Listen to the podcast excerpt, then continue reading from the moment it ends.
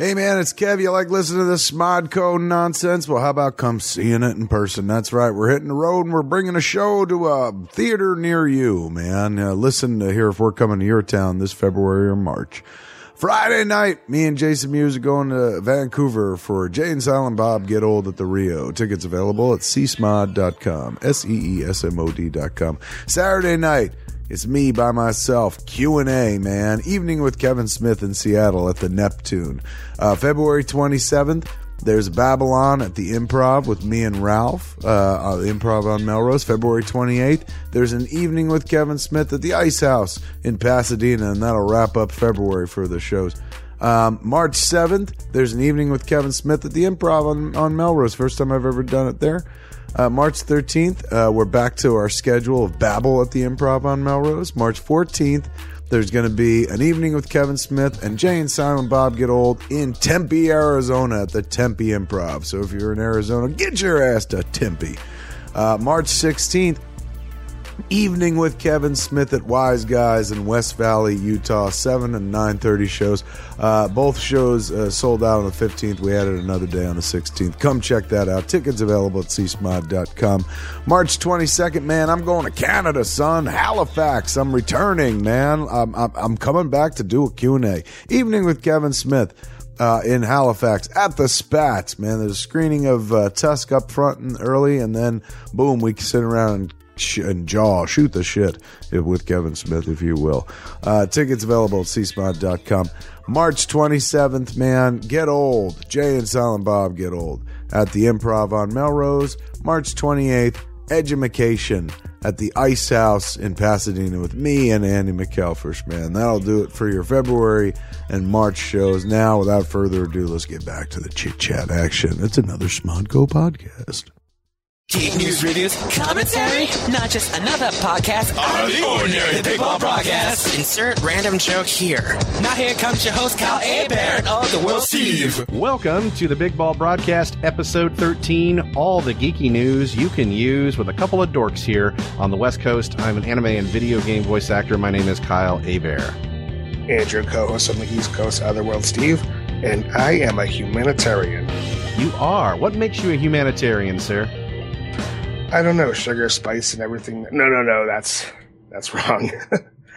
um, one thing I'm kind of surprised I haven't got called out for yet, and should you do choose to call me out, do it at our email address, thebigballbroadcast at gmail.com. Kyle doesn't want to read the hate mail directed at me. Um, one thing I was surprised people hadn't caught on to and called me out for, if you look at my profile picture on Smodco, um, I'm wearing a lovely t-shirt with a nice little symbol on it you can see a good portion of.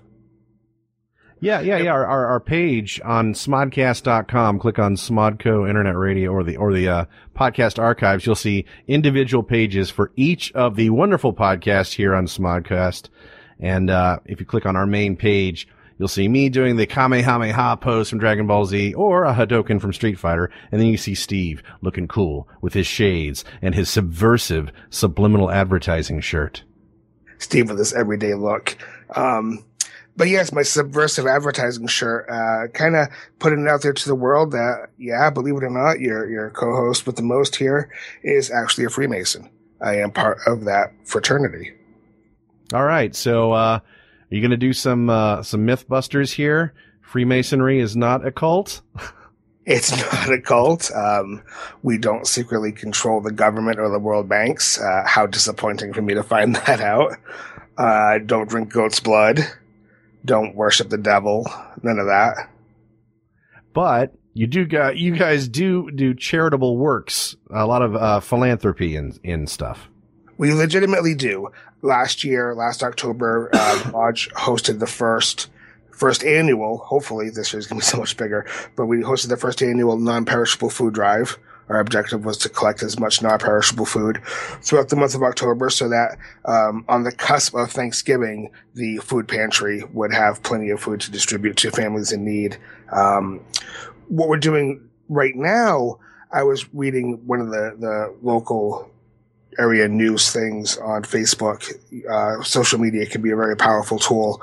And it was somebody from a school, from a public school, uh, local to my lodge, talking about how the school didn't have a library this is an elementary school, serves uh, kindergarten through through fifth grade, and I don't know. The more I thought about it over a few days, the, the more it just tore my heart out of my chest. That these kids didn't have an opportunity to read non-curriculum books. I think it's it's vital for a kid's imagination, for well-being, just for overall education, to have access to different types of reading uh, literature that may appeal to them. So, long story short, what my lodge is doing is we are hosting a um, we are hosting a book drive to benefit this school, this one school in particular. And if it takes off, we uh, may be making donations to other area schools as well. If you're curious, if you're interested, if you want to give it a look, and I just want to throw out there real quickly that as little as a dollar can buy a book. Um, we're, we're working with a reseller that accepts donations and we've been purchasing a lot of books from there. The lodge was purchased in, in a 48 hour period last Friday and Saturday. People were uh, very generous with their donations. We were able to purchase over 700 books for the school. But looking at a pile of 700 books, 700 books a, a library it does not make. So we want to kind of triple, maybe quadruple that amount. Uh, again, because I'm rambling, if you're interested, if you want to throw a couple bucks this way, very good cause. 100% of your contribution goes towards purchasing books for this library. You can go to unionlodge number 4.com and that's Union Lodge NO, abbreviated number, uh, 4.com. We'll post that on Twitter and on Facebook as well. Uh, just consider it. Think about it. I'd appreciate it. And yes, I'd, I'd love to do a future episode if you guys want to throw your questions out about Freemasonry. I'm, I'm more than open to talking about it, what I can talk about. And, uh, cause there are, there are secrets, absolutely, but it's not a secret society, kids. It's a society with secrets. Ah, so, okay. So like secret handshakes and such, like the shocker and the, and the spocker and the rocker.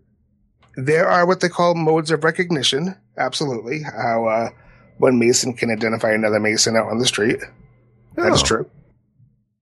Interesting. Okay. And you've got a, uh, you've got a, you're rocking a beard, which also then the metal band Psycho Stick has a, a excellent song called Obey the Beard, which is really hilarious. Um, do a lot of Masons have beards? No. well, I don't know. I mean, it, it's kind of a, it's a guy preference thing. In my lodge in particular, I'm definitely in the minority. Certainly by the length of my beard anyway. All right. Now the, the, the Shriners, is, is that the same thing with the, uh, with the little hats? It's what's called an appendant body. Every Shriner you see is a Mason. You have to be a Mason to become a Shriner. Um, but it, it's a, a, side thing, a side group. Different uh, uh, objectives. All right. Okay, so these guys are strictly out to help fellow man. There's a lot of uh, dispute online about whether or not that is true, and I can really only speak to my lodge. Um, other lodges, I think, should be doing more. My lodge should be doing more for our community. We should be uh, mentors, uh, positive role models. We're, we're, the original superheroes. That's the way I look at it. Yeah. So, yeah, I, I, think we should all be doing a bit more. And, and uh, with me spearheading this, I'm, I'm hoping this is just the beginning of, of many, many opportunities to come to help the underprivileged. That's right. So let's help the children, boys and girls. Help them. Give a donation so we can buy books for the library and make our future more literate so they don't just say, you know, internet speak and all that. And no, we're not going to buy them Fifty Shades of Grey or Private Parts by Howard Stern, although that is a great book in its own right. I was in a, a reseller the other day when we purchased the bulk of these books. in the K through through five section, the children's section was the entire Twilight Saga and we just kind of had to turn a blind eye to that. I'm not going to turn these kids onto sparkling vampires, God forbid.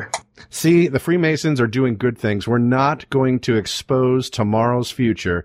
The kids are going to grow up one day and wipe our asses in old folks' homes to sparkling vampires. This is already a huge service.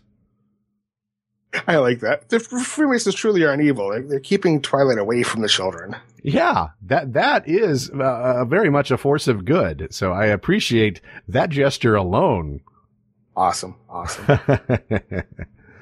oh man, so um, this past weekend I went to uh, Victoria, British Columbia. I got to hand it to you Canadians out there, you Canucks, eh?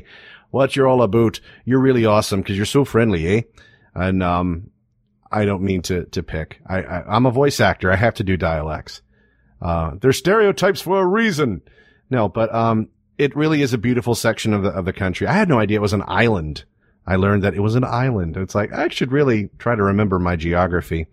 Um, apparently there was a ferry that that you can take from Vancouver up there, or even from you know uh, Seattle and all that. But I flew from Los Angeles to Vancouver and connected in a little 20 minute ride on a little puddle jumper to get to Victoria, which is, uh, this quaint little town, beautiful harbor, uh, great scenery, some, some really neat shops and holes in the walls and everything. Fantastic food. My hand, my handler for this, uh, uh, little convention, I'm going to give a shout out to Tsukino Con. Um, they were, they were awesome. One of my, uh, my handler, uh, for the weekend, since I was a, a voiceover guest there, uh, he took me to a place where he works. He's a chef and all organic, all fantastic stuff. I had like salmon scramble. It was amazing. And he got a discount and, and the con paid for it anyway. So I'm just like, all right, this is great. And then my favorite thing was getting to see the exterior of, uh, one of the, uh, buildings they used for the X-Men movies for Xavier's school. Um, I forgot the name of the castle because I can't pronounce Canadian names to save my life, but, um, people who follow me on Twitter and on my YouTube channel, Gohan Vox, uh, can see my own little video blog, Kyle TV, where I record little things as I travel across the world and whatnot, little, little amusing things. I thought it was pretty cool to see that. And it's like, well, it's much smaller in person. And you realize how much CG can enhance a shot and whatnot. Um, so that was, um, that was really cool. Robert J in our chat room says, did you meet a walrus? I don't know. Are walruses common in Victoria, BC? I saw a lot of whale watching tour, um, literature, but, um, I don't know. Uh, Wildcard74 is giving a shout out to Victoria. I don't know if, uh, he or she is from that area or just a fellow Canuck showing support for an awesome place. Doesn't matter, but, um, the chat room that we're talking about here, by the way, is here every Tuesday night as we uh, live stream in audio form as we record our new episodes for the week. We do it at 9 p.m. Eastern, 6 p.m. Pacific on Tuesdays. And then, of course, our show actually streams on Smodco Internet Radio on the Smodcast live stream Thursday nights at 11.30 Eastern, 8.30 Pacific and repeats on Tuesday uh, afternoon, I think at 1, 1.30, um, Pacific time. Ah, we got the ad somewhere. But anyway, good times. Uh, oh, it was Tusk humor. Oh, okay. Yeah, giving out more shout outs to Kevin Smith. We like that. That's cool. Uh, the thing I was uh, also impressed with was the fact that this time of year in Victoria, BC, unlike the rest, it is not snowpocalypse. It's not like where it is with you, Steve. It is not like sub-zero temperatures. I only wore a hoodie and I was totally fine. It wasn't snow. It was, you know, it was overcast but you know, at the most, and again, forgive me, Canadians, because I don't know the fucking um, metric system. We weren't raised with it. We're just lazy Americans. But it was as warm there during the day is as it's cold here in California at night in the 50s. So I was pretty cozy actually. So thumbs up for that region for, for not being uh, blisteringly cold. That sounds pretty cozy. I would bask in 50 all day long. I could only wish it was 50. To, to give you a sense of just how dire the situation has become here, and I say dire tongue in, tongue in cheek, um, the mayor of Boston, who's relatively new to his post, uh, did an interview in the uh, the Boston Herald today, and uh, this is reprinted over at the Washington Post. He had to make this appeal to people to stop jumping out of windows in Boston. Now, it's not something out of the stock market crash and people are really depressed because of the snow. It's what we do when we're incredibly bored out here with all the snow that we've had. And it becomes a kind of fun drinking game if, if you live in an apartment or a tenement building to open up your second or f- third floor window and jump out into the snow. Um, it's it's in my opinion not all that dangerous. Boston right now this winter so far has been buried under 96 inches of snow. Um, that is not an exaggeration. It is literally on the cusp, just mere inches away from breaking the all-time snow record up in uh, New England. It's been pretty ridiculous. Um, yesterday, the state called in the National Guard so on my ride home from work today, I, I, saw quite a few National Guard personnel and vehicles trying to find some place to put all the snow. Uh, this morning, I woke up to our fifth snowstorm in four weeks with uh, a lot more snow predicted for this weekend. We are going a little stir crazy, a little bit of cabin fever going on. Um, my kids have missed some school and I've missed some work and being home with the kids all day kind of make a man go a little mad. it's okay. You got your video games, right? You got your PS3, PS4. They don't last for long. If you can't, I hate to use this analogy, but with my kids in particular, you know, if you have a dog, once in a while you get to take it out for a walk and have it burn off some energy. Um, when, when, you can't walk your kids, they just have energy. Even with all the video games and toys and action figures and Legos and, and whatever, um, you still got to throw them outside every once in a while. have you thought about maybe building a ball pit? I've been thinking about um, starting up a, a, Kickstarter or a GoFundMe to move my family over to maybe uh, Oahu, maybe maybe someplace like that, maybe Southern California where I was born. Um, I don't know. Uh, normally we can hack it very well here. This is just a, a very extreme anomaly, and we're all fucking sick of it. Yeah, let's just launch that Kickstarter so we can just podcast right from the beach. that'd just be that'd be killer live from downtown Los Angeles. Hey, that'd be great because we could go crash uh, Kevin Smith's live podcast. Oh, yeah, yeah. I like this plan. This is good. This is good. So, um, last week we, we touched on a lot of things so much that we had some spillage, some leftover things. Um, one of them was something that I gathered that I wanted to talk about. We found this on the, the website IO9. It's 10 catchphrases you swore you'd never use and then you ended up using them. Um, so let's find out which ones you think, Steve, uh, are not on this list and, and think should have been. So, uh, number 10, make it so. Of course, got Captain Picard. Number nine, we're not in Kansas anymore. Wizard of Oz love there. Number eight, spoon. I don't know anyone who's ever said spoon besides me, because I've loved the tick ever since I was in college. Um, number seven, I'm the best there is at what I do, but what I do isn't very nice. Apparently that's a Wolverine thing. Number six, curse your sudden but inevitable betrayal. Yeah, Browncoat's in the house. Some Firefly love. Still trying to get Otherworld Steve to watch that damn show. Number five, I know Kung Fu. Number four, you shall not pass.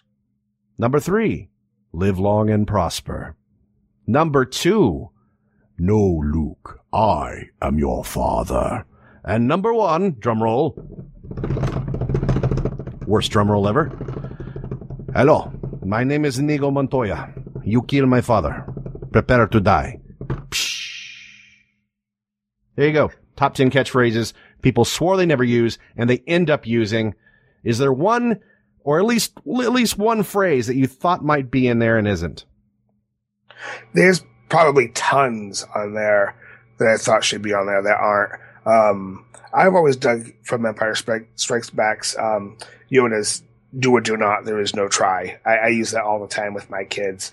Um, the only one I use on the list, and, and I admit I do use it pretty readily, is uh, "We're not in Kansas anymore." But I never swore I wouldn't use it. I've been using that for a long time. Um, every Christmas uh, season around here. They, they play The Wizard of Oz on cable TV. My grandmother and uh, the majority of her family are all from Kansas. So I grew up very immersed in, in Kansas culture. So yeah, that one I use. The others I don't. Never have. And I don't think I plan on it. Man, yeah, I don't have phrases I swear I'd never use because I've lived my whole life just being able to quote movies, and my daughter has inherited that ability too, and then taking it up a notch she can actually hold a conversation and answer in movie quotes and appropriate that dialogue to the conversation so the context still works. That's impressive. It's, it's kind of useless, but it's still cool. Now, you brought up the brown coats. Um, I, I, still haven't hopped over to Team Brown Coat yet. Um, Toy Fair is going on right now. Did you see the line, the, the first series of, um, characters, the, the figure line that's coming out? For Firefly. Yeah, I did. For Firefly. Yeah, yeah. And the old me in the 90s and 2000s would have just been going crazy and uh, splooge um, because I used to collect action figures like crazy. And then there came a certain point where it's just boxes and boxes of crap sitting there still in the packaging and I'm not doing anything with them because I don't have a house with fancy display cases and things like that. And it just becomes too much clutter. I mean, maybe if I have, have a house one day and, uh, I can uh, just have a wing dedicated to my man cave shit, then yeah, maybe I'd, maybe I'd go back to it. So the action figure thing doesn't catch my eye as much as it used to, the, the younger me. Now I'm just old and bitter and I think, well, better late than never. I mean, glad they're making them. Some of them catch my eye, but then I just, I, am I'm, I'm gobsmacked by the price tags that some of these figures have nowadays. It isn't like when I was growing up. I had the uh, honor and privilege in the early 90s of working at a toy store and I worked in, in mail action. So it was my job to keep those shelves stocked with all the Spider-Man and X-Men, et cetera, et cetera, et cetera figures. Um, I was working retail in, in the toy store when Power Rangers hit really big, the first wave of Power Rangers. And I remember sneaking a few off into the back and, and purchasing those with my employee discount and then getting 500% my return on investment Christmas Eve when people were literally standing on street corners saying, I promised my kids Power Rangers for Christmas and I couldn't buy them. And I'd say, well, I have this lot here, 100 bucks each. And you'd sit on a street corner and look for desperate parents. No, I'd drive around and look for desperate parents standing on street corners. people would actually do that. They'd have signs saying, I need a tickle me Elmo. Absolutely. Um, in the early 90s, absolutely. Um, I saw maybe four or five parents outside just trying to get their hands on these figures. And oh, sure, you know, if you want to give me a hundred bucks a pop for the lot of four, eh, you know, that's your business, not mine. Yeah, I remember I was, I used to be a DJ for Radio Disney and we would give away whatever was popular with kids and then beanie babies, the big beanie baby craze. And what happened when we started giving away beanie babies is that parents would call in trying to win it for themselves. You'd get a lot of prize pigs, the same people calling in over and over again. It's like, am I caller number 13? Like, yes, uh, you're caller 13. You just won, uh, two hours ago. You can't do that anymore. like, oh, the limited edition Princess, uh, Di beanie baby and all that crap that was a fun time. That was the speculator market. Everybody wanted everything that was even remotely hot because everybody assigned some collectability to it. And, uh, you know, these Beanie Babies you could probably buy for pennies on the dollar on eBay. I have a shitload of them upstairs. A lot of those uh, we didn't purchase; they were given to us for gifts for different occasions. But you know, Cabbage Patch too. That that market just completely faded away. Do you ever just go on eBay just to kind of see? I mean, now price guides are not necessarily a thing of the past. They're just harder to come by. Um, you just go by and say, all right, what's the going rate on this one figurine or this one doll or this one plushie or one collectible? And you look it up and you, you sometimes say to yourself, okay, this is, this is obviously a scam. This is ludicrous. There's no way anyone would pay a thousand dollars for this little thing. Well, you know, let me say this. Um, I, I love price guides. I lived and died by price guides. I, I was uh, very hardcore with, with Wizard magazine for a number of years, and uh, every year you had the big uh, Bible price guide that came out. I like things like eBay a lot better because what that's telling me is what the supply and demand is almost in real time. What are people willing to pay? The the price guides were really speculative. I don't want a speculation. I don't I don't want a, a ballpark of what something might be worth. I like going to eBay and saying, "Oh, that's pretty much the going value in that condition. Absolutely. Um, I do from time to time. I, I, have some collectibles left, and I'll, I'll, pop on eBay and see what they're worth, and then I cry myself to sleep because none of it's worth anything near what I paid for them. yeah, or or maybe you have something that's worth something, but you know because it's been played with, it's not in the original packaging, or it's it's not mint uh, then suddenly it's just, well, okay, it's worth 25 cents. But if it were in perfect shape, it'd be worth a million dollars. You could put your kids through college. Wildcard, Wildcard74 in the chat says, eBay is the worst place to go for finding out, quote, going rates for anything because they can ask for whatever they want. Absolutely. They can ask whatever they want. Um, what I'm talking about more specifically is what they're actually going for. Um, yeah, I, I, can go and look for an amazing Spider-Man number one and somebody can ask $2 million for it doesn't mean that the book's worth that much. If I see it going for $150,000, then yeah, if I have a, cop- a copy of that, then I can assume that's around the ballpark whatever I get for it. So not, not what the people are asking, what they're actually selling these things for. That's what I'm keeping my eye on. Yeah, I remember when I went to Comic Con last year they had this auction house display all these classic comics. I mean, you had, you know, things of that ilk, like a Spidey number one, Amazing Fantasy, or, or the early detective comics and, and whatnot. And it's like actually to see it. Yeah, it's behind glass, of course, and perfectly preserved, this, that, and the other. It's cool to see someone out there has the money willing to pay for it, but, um, not this guy. I don't know how many people get lucky just going to like thrift shops because there's people that do give away things or they, they sell things at a massive discount and they end up in thrift shops. I had to do this massive purge recently when I just, I just decided I have too much crap in my apartment. So I took a ton of like episode one and two or three figures because they're not worth shit, really. I'm not going to sit here and try and price each one, even if they were oh, a quarter a piece or something, then I might be able to get a little something because there are a, a, shit ton of them. But I decided, okay, all right, one man's trash is another man's fortune. You, you hear the stories all the time about, oh, I, I bought this watch at a thrift store for five bucks and I made $500 off of it or something. I don't know. Uh, I've never found a treasure at a thrift shop though. Very recently, a very close friend of mine was at a house that belonged to his um, friends of his parents and they were they're moving to Florida, so they had packed up what they were going to take and kind of had some odds and ends and boxes on the porch. And they said, "Yeah, you know, anything you see in there, just feel comfortable to, to take it. You know, that's that stuff we're not taking, and we're going to probably give it to Goodwill or whatever." And he rummaged through the box and sent me some pictures of a very interesting watch. And come to find out, it was a uh, very beautiful Rolex. so, you know, I, I guess things do come up from time to time. Not that there's a lot of uh, monetary value on it. But what my wife has found recently that has blown my mind is she's gone into a couple thrift shops and bought some books for our kids. And I've later discovered that they're signed and dedicated by the author inside the cover. And I thought that was pretty amazing. Again, not something you're going to put on eBay and get rich from. I just look at it and I'm kind of like in all like, wow, the, the author actually handled this book. That's pretty cool in my book. Uh, I said book twice. Yay, books. And now that everything's moving to the e world and digital downloads and all that, you can't really sell anything. That becomes the conundrum, I suppose.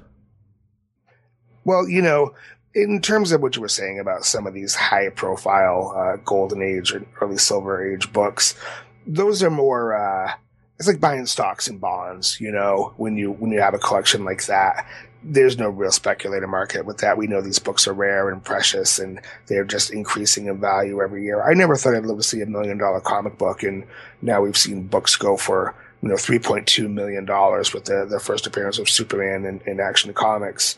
Um, so yeah, if I had the money, if, if I was able to invest like that, I'd probably invest in comic books before something like gold or real estate because we keep seeing that that sharp increase in their value, and I don't see that going away anytime soon. They they become more and more scarce, especially in some of the pristine condition that very few of these books are left in. Wouldn't that be wild if there was like some horrible event where like like an EMP or something, some terrorist does a electromagnetic pulse, and then all the electricity goes off, and we ju- we're just thrown back into the dark ages, like that show Revolution or whatever, and then everyone, you know, you think, oh yeah, I have gold to trade and no one's like, no, no, fuck that, man. I got Superman number one. I'm going to get, I'm going to feed my family for a year. Here you go. Superman number one. And first appearance of Batman. I'm going to Tahiti. Yeah. I don't know how you're going to get there because planes don't work anymore, but yeah, you could just swim, I suppose. Um, if you really want to read the content, you know, there, there's trades and reprints and, and stuff online. And so nobody's buying an Action Comics number one to actually open that thing up. Yeah, no, I mean, just out of sheer curiosity and the fact that it was free on Comixology, they had one of the early first appearances of Batman. I downloaded it. In fact, I turned it into a panel. When I go to some conventions as a guest, I'll, I'll turn it into a radio play where I'll just hook the iPad up to a projector so that everyone can watch the panels performed radio play style with the actors on stage. And I'll transcribe each panel into script form and hand out the scripts to the actors. I'm sure you guys listening have probably seen like cartoon voice actors do that sort of thing at Comic Con and whatnot. So people do that on the anime convention scene too. And it's a lot of fun taking found scripts and public domain stuff. Not that Batman is, but you know, and just reinterpreting of that and, and, and like, like what they do on, uh, Hollywood Babylon Comic Con Theater with Ralph and Kev, they'll take, um, Kevin Smith's comic books and perform them like radio play and, and Ralph will do all the voices and whatnot. And one of the Babylon Comic Con theaters, I was in the audience and they pulled me up on stage and I got to perform as Alfred, uh, in, in, um, Cacophony, which is, uh, one of Kevin's Batman comics. And that was like, I was geeking out pretty hardcore. That was pretty awesome. I remember that. That's yeah. badass. Good times, good times. All right. Well, uh, what else is going on in this geeky world? I'll throw out a random little thing here, random bit of trivia for the, the younger listeners, and maybe even some trivia for you, the, the more seasoned uh, of us.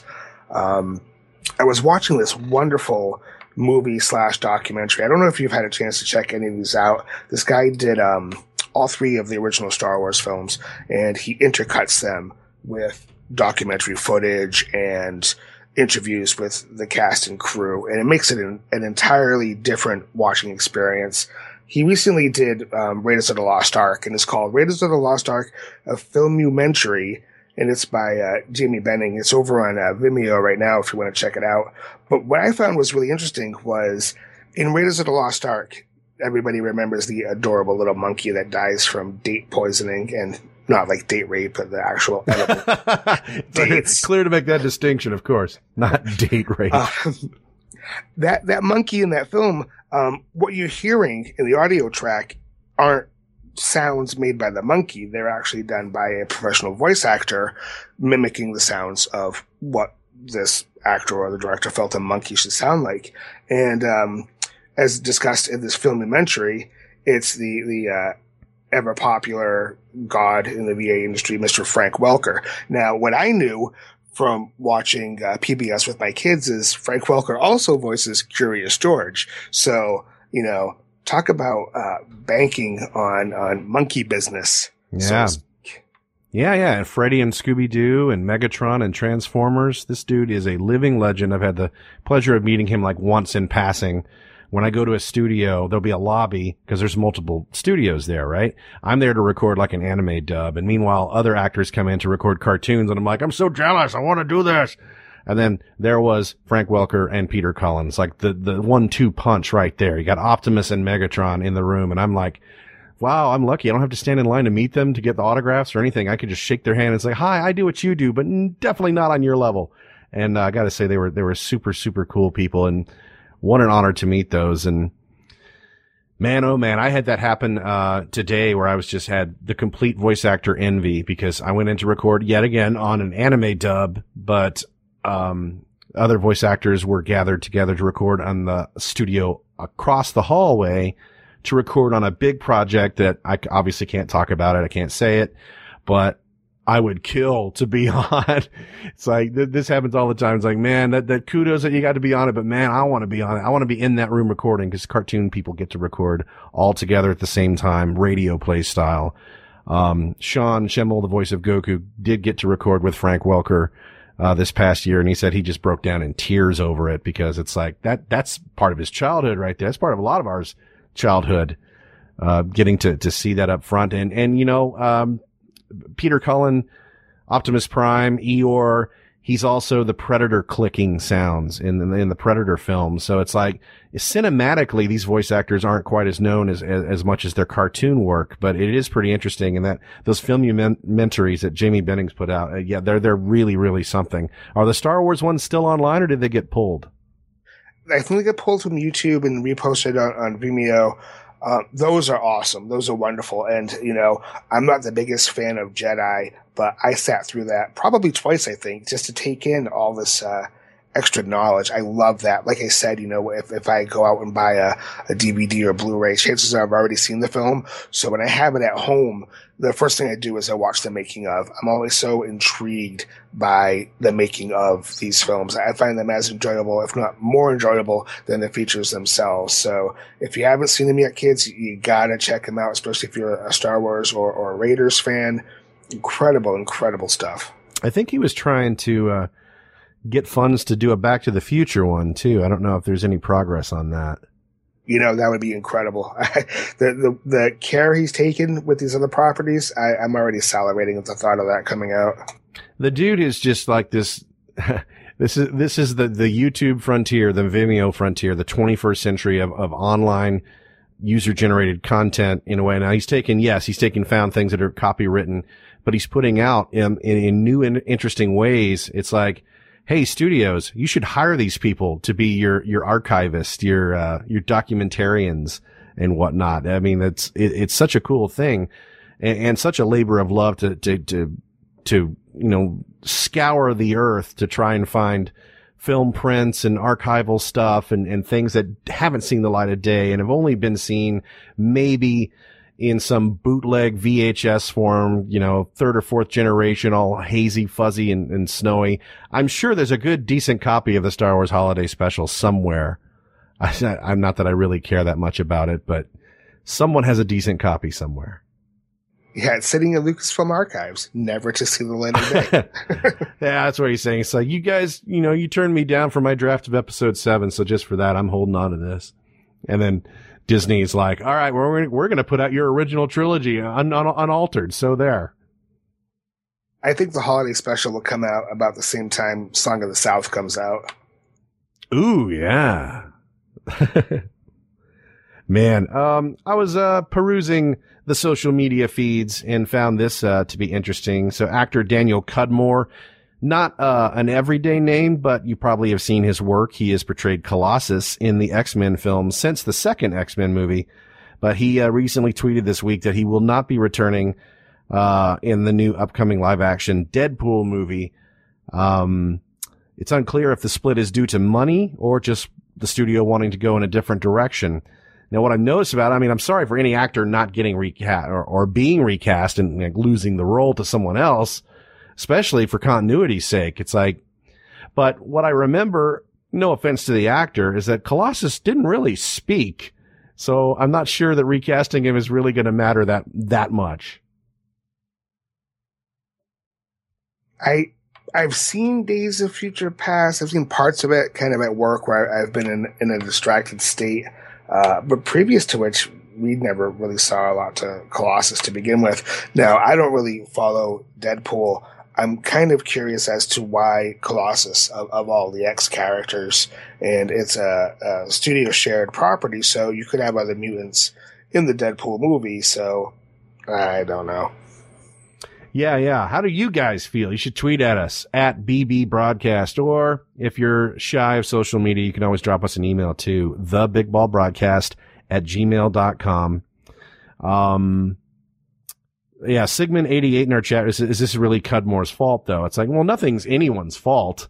I mean, they brought the guy back for continuity's sake for multiple X-Men films, but yeah, we are in this, this strange, you know, uh, different studios owning different things I guess Deadpool it wasn't ever owned by Sony or Fox or any of that, or are they? I it's one or the other, I believe. It's not Disney. Yeah, and even if it was Disney, it would shock me if under the Disney banner that they would actually allow a hardcore R-rated balls to the wall Deadpool film. It just doesn't seem like that would be part of their plan.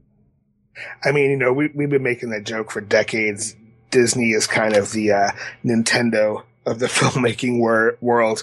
They want to keep it as inoffensive and, and open to as big of an audience as possible. And at the end of the day, can you really blame them? I mean, that's their objective. You want ticket sales. You don't want niche audiences. Yeah, yeah, exactly. So, I mean, yeah, you could revisit Punisher and make it rated R. A lot of people like the Thomas Jane take and all that. Um, but if you look at the money generated from all these new Marvel Cinematic movies, yeah, why, you know, don't fix it. It ain't broke. This, this, I mean, it's just edgy enough. You can push that PG-13 envelope and it's, and it's fine.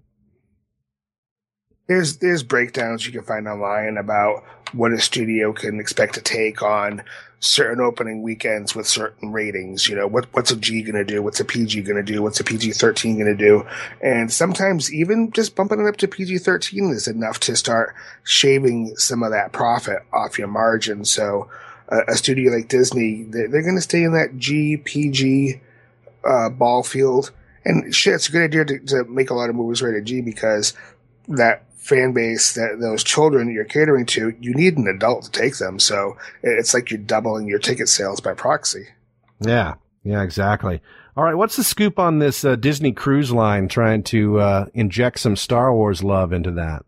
You know, I was going to say, speaking of niche things, um, starting next year, Disney Cruise Lines is launching Star Wars Day at Sea and is making the first official appearance of the heroes and villains of the Star Wars verse aboard the Disney Cruise Line. They're going to have Star Wars related activities, including Jedi Training Academy, meet and greets, a nightclub that will make club goers feel like they've stepped into the Mos Eisley Cantina, Mos Eisley Cantina, and uh, they're going to have screenings of the films as well as Star Wars Rebels. Now, speaking about it being niche, the event is only available aboard the Disney Fantasy cruise ship on the Western Caribbean sailings and on select dates in January through April of 2016. They need uh, to sail during hurricane season only so they can recreate Kamino, right, from episode two. Oh my goodness. And then get stranded and recreate all the scenes on Tatooine. Um, exactly. I'm not a cruise person. Never been on a cruise. I have no interest in going on a cruise. It seems every time I turn on the news, there's just horror stories about cruise ships with, you know, thousands of people getting sick or crashing or sinking. Um, I, I, even though they're gigantic, I mean, they're floating cities. I'd feel a little, I'd feel a little claustrophobic being surrounded by ocean the entire time. What's Yeah. your take? Yeah, Yeah, have you yeah. been on a Well- cruise? Any interest? I do. Uh, it's one of those bucket list things. I've never done it. I, although, yeah, I'm turned off by all the negative press it gets. And of course, in this day and age, I don't think a Titanic type disaster could happen because, you know, we have internet, social media, people can reach out, communicate, and, and, and there's fail safes in, in place and whatnot. But yeah, you have all the food poisoning, all the capsizing. um, I don't know if I'm going to blow that kind of money. It's like you could blow two or three thousand dollars for this wonderful cruise, this luxurious cruise, and I'm thinking, or I could just buy a really kick-ass 4K TV. Right? You'd probably enjoy that a lot longer. Yeah, yeah. There's a lot of replay value in that. You know, when you're out, well, I don't know if you guys out there, has anyone listening to the show ever been on a cruise and you're thinking, okay, this is nice. And by day two, day three, you're like, all right, I need to get on land. I'm, I'm getting sick. This is, I'm sick. I have got cabin fever, literally. I'm stuck in my cabin. There's nothing to do.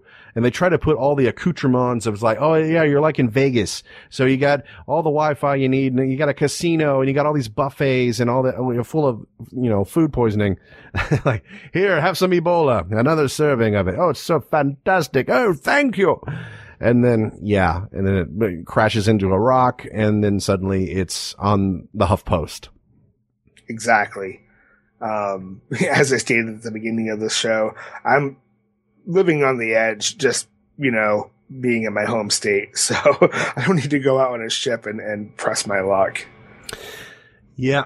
I mean, you remember years ago, I was talking with, um, another voice actor. He said it's like, it would be cool to have like voice acting workshops on a, or an anime convention or a pop culture convention on a cruise ship. And I'm like, yeah, that would be pretty badass. I don't think your average fan can afford that. I know bands do that. Like Kiss has a Kiss cruise all the time. And of course, Disney Cruise Lines does well on its own. They don't have to throw the Star Wars brand into it to, to sell out. They already appeal to the, at least the upper middle class to the, to the rich folks who can, you know, handle that all, all that sort of partying and whatnot. I don't know. I mean, it, it's, it's sort of interesting to me, but it's not the first thing I would jump at if I had that kind of cash. I mean, I'd, I'd honestly rather tour somewhere in Europe or, or just, you know, go sightseeing somewhere pretty instead of just being stuck on a boat. But who knows? I remember that. I, rem- I remember who proposed that, and uh, I thought it was going to happen. And I, I can't say I was disappointed it didn't happen. I'm disappointing for this person who who was arranging that, but uh, I mean, yeah, why not just have a, a three day weekend in Vegas or something? I'd probably be more inclined to check that out than do it at sea. Dude, you do anything in Vegas. I mean, there's people, including myself, that have been voice actor guests at conventions in Vegas and we're like, we're there because it's Vegas. You know, the convention be like, there's more actors than attendees. And then we do our panels and then we're like, all right, I'm going to the strip. Have fun. Woohoo! Coke and hookers, whoa! Coke and hookers. Exactly. Send your Coke and hookers to at BB Broadcast or the Big Ball Broadcast at gmail.com or not. Doesn't really matter. We have a okay. Facebook page too.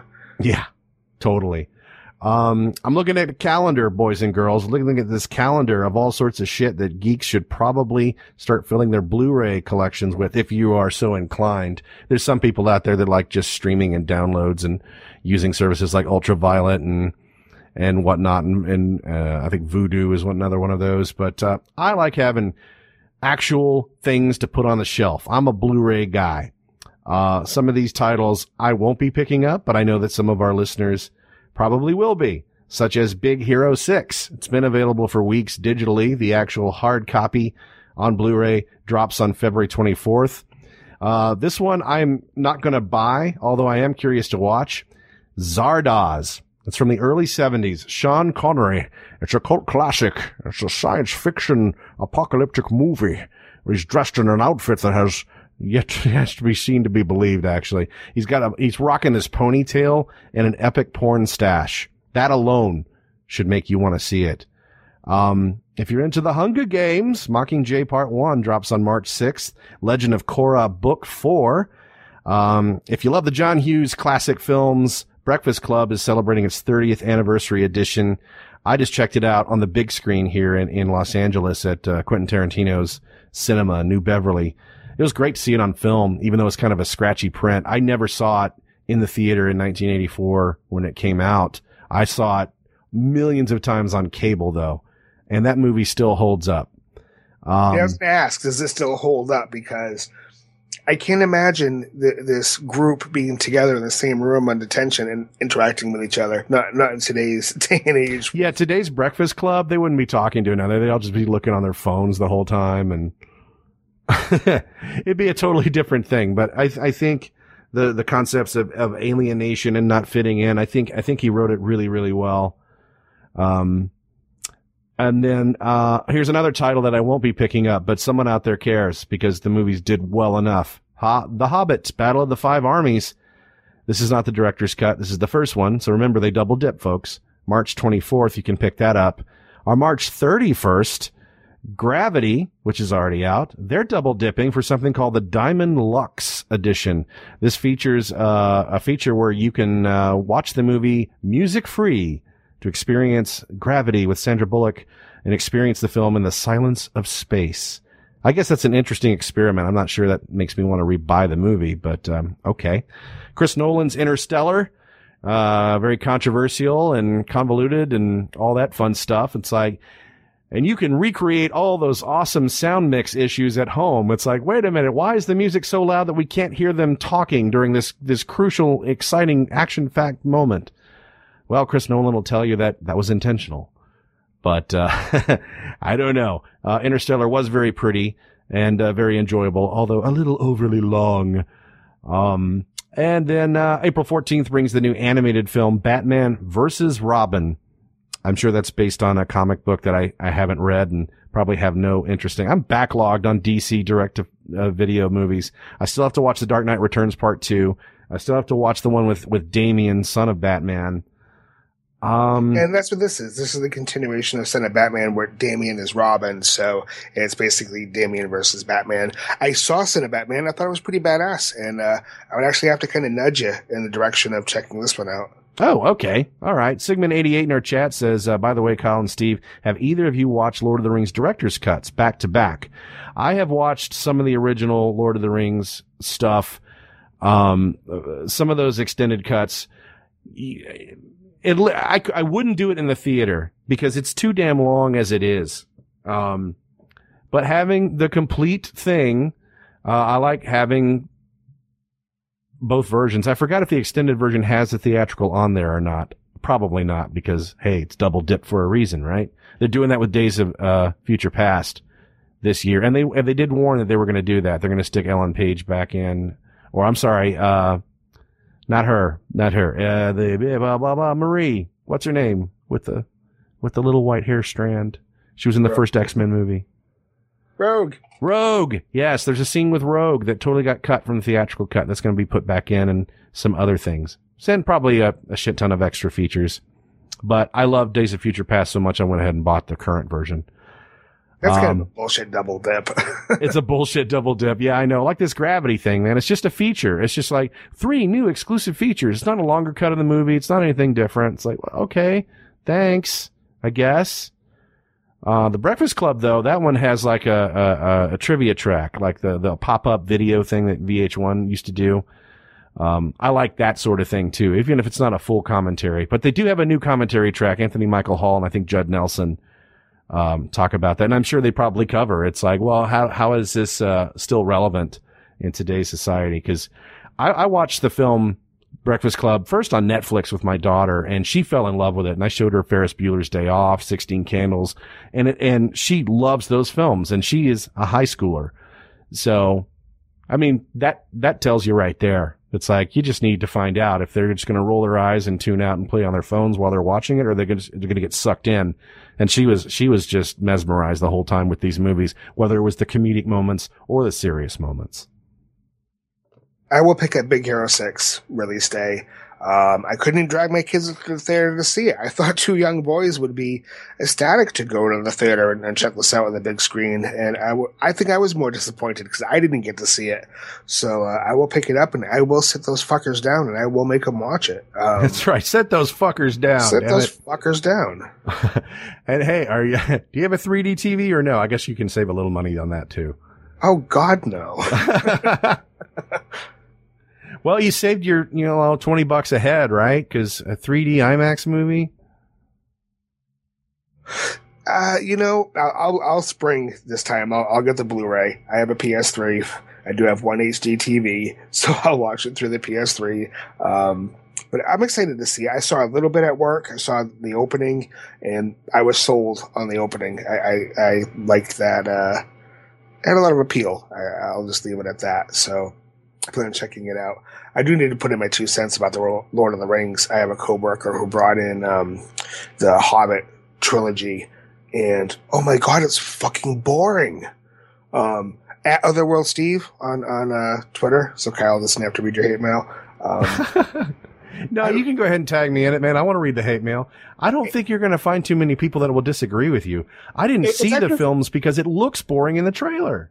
If it's your thing, more power to you. You know, uh, you Kyle said something years ago that's always stayed with me. You know, that's what being a geek's about. It's it's about your thing. Your thing doesn't have to be everybody else's thing. So I'm not gonna bash anybody who's into it. But for me personally, holy fuck! I mean, it's it's like taking a, a handful of Valium and, chasing it down with a pint of vodka. It, it's just instant coma for me.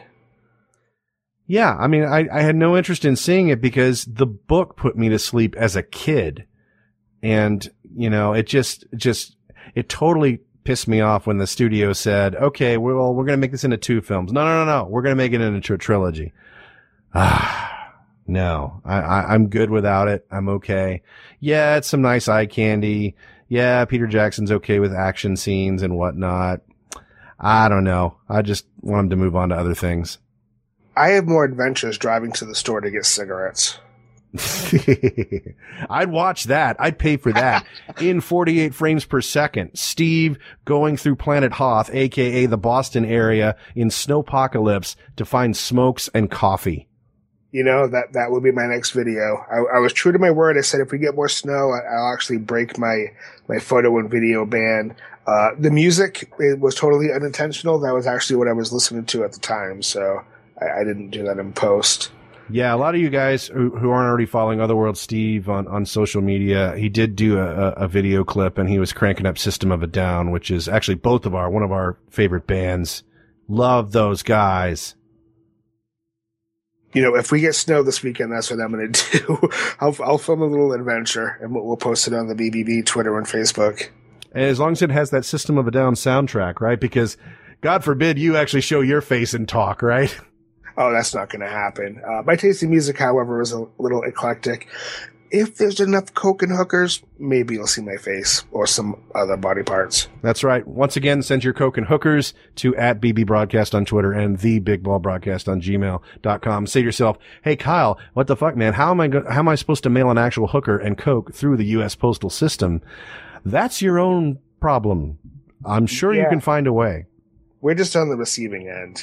We're not responsible for the shipping and handling. That's right. And if it's illegal and it's ticking when we shake the, the, the package, then we're just going to run and everyone's on their own because that's, that's how we roll.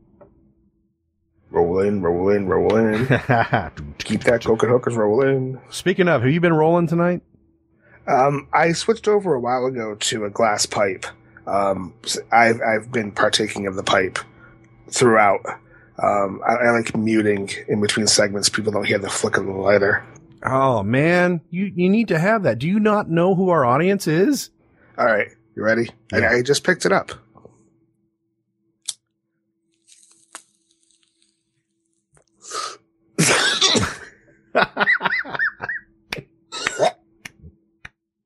wow, that's some that's some awesome foley, man.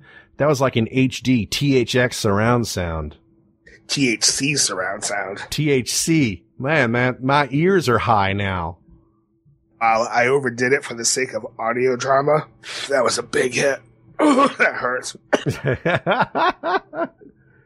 well, now that you've uh, ingested all of that THC, you can give us our final scoop of the evening about uh, Assassin's Creed. Now that my eyes are watery and out of focus, absolutely, Kyle. Yeah, open up that tab and look at that big blur in front of your screen. Okay, uh, we have an official announcement that the video game movie adaptation will be released December 21st, 2016. Um, what I found interesting is that Ubisoft, the developer, is co-producing the film with New Regency. Now, if that sounds familiar, it's probably because you were a fan of 12 Years a Slave, Birdman, and Gone Girl. Um, shooting in all kind of various locations, kind of a la Raiders of the Lost Ark, and uh, I guess this is going to be kind of uh, like the original outing. And if it becomes very successful, maybe we'll see some of the later iterations. I'm kind of curious to see the pirate version one. I thought that was pretty badass. Yeah. So so far we've got um, we've got Michael Fassbender, who we know from the new X Men films, as uh, in the uh, lead role. I forget who they're actually doing the movie based on because there's multiple characters in the in the game series, which I haven't played any of. And then, uh, Marion Cotillard is the female lead who they've cast as well. Um, uh, I'm, I'm interested to see if they can make a good video game movie. They haven't really done it yet. No, they haven't done it yet. We talked last episode about how Nintendo's very skittish of any of their properties getting out on the smaller big screen as a result. But um, this is from Ars Technica, and they're saying the actual po- uh, plot details are still unconfirmed, other than being a loose adaptation of the first game in the franchise. The only really frightening thing for this, and I think it kind of makes it unfair to make that video game movie comparison, is it's being released one week after the first Star Wars spin-off movie. So if that spin-off movie is successful and it's storming the box office, this might kind of fade into obscurity. So I don't know if it'll necessarily get a fair shake. I really wonder how that, that whole process works. You know, who claims release date windows first? And, you know, how do the other studios counter program to that? Do you remember what opened, uh, was it Notting Hill that opened the same weekend as Phantom Menace? And it, it did okay because not everyone was into Star Wars. No, but, you know, recently we had some fun talking about, uh, DC rescheduling their entire movie slate because of the way Marvel was uh, jockeying into position. So there's certainly that impact. I think the big studios have uh, some say. I don't know if a little studio like New Regency has that kind of power, and if if uh, the company said, "Well, this is what we have open, so it's going to be this weekend or or that midweek release schedule." Um, honestly, I don't know. If, if people in the chat or people listening know, inform us. If you're in the biz, even better. We'll have you on as a guest and we can talk about this for a whole hour. Sure. Um, I was looking on this Forbes.com article. So while they were talking about Assassin's Creed, they also mentioned another game movie in development, World of Warcraft, simply called Warcraft. Um, and they've got, uh, maybe some lesser known talent lined up for the cast, but, uh, something that's pointed out as a huge plus is their director, Duncan Jones, who did Source Code, really cool, uh, flick with Jake Gyllenhaal and Moon. Um, and I think that has a little more promise, honestly, even though I'm not a Warcraft player. I've done some voice work in there. Um, Algalon the Observer. in uh, the Lich King uh, expansion, and then some uh, some ogre pirates on the most recent one that came out. But um, my eyes are, are a little more interested in what the Warcraft film has to offer. Wasn't there buzz years ago about Peter Jackson bringing it to the big screen or Yeah, Peter Jackson was associated with like bringing Halo to the big screen and then that stalled and that's not happening. I you know and, and I said this years ago on, on the old iteration of the podcast. I think the problem with video games being brought to the big screen is that games are a different media.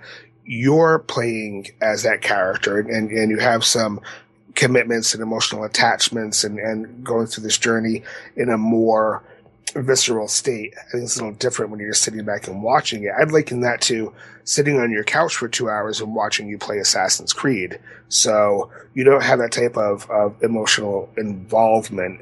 You're just watching these scenes pass by your eyes. That, that's my take on it, anyways, um, on why video games don't make successful movies. Well, also, my spinoff is, yeah, it has to do with the experience. Like, yeah, you're totally enthralled when you've got the controller in your hand. Um, I'm not going to speak for everyone, but I find it infinitely more interesting to actually be playing the game than watching someone else play.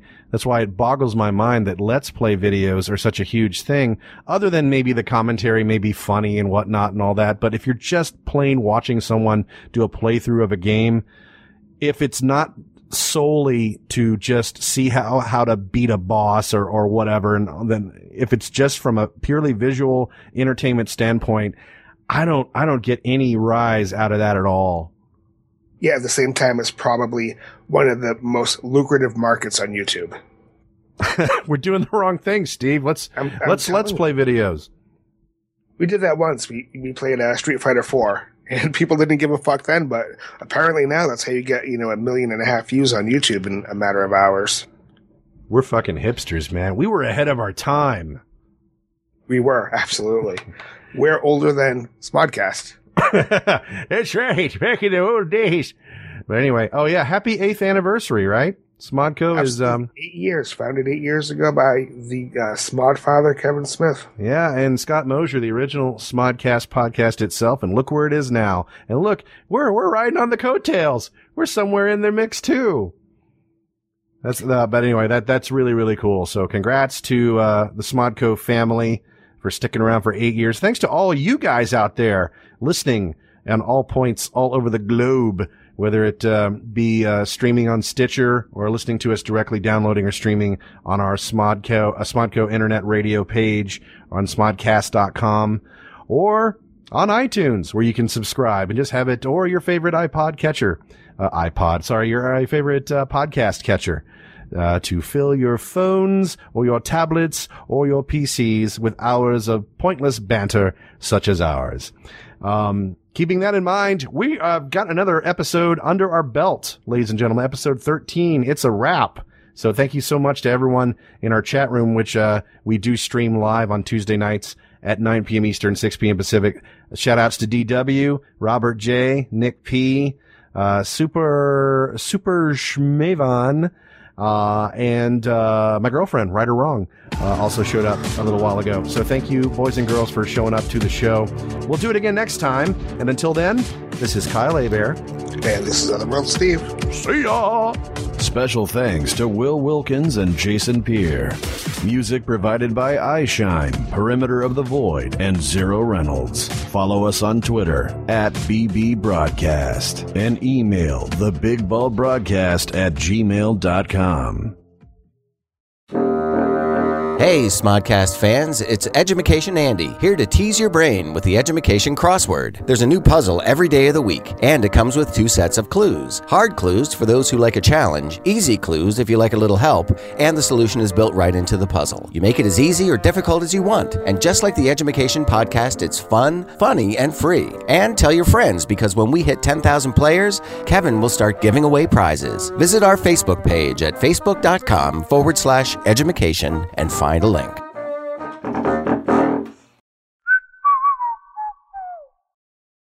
This has been a production of Smodco Internet Radio. Sir, only at smodcast.com.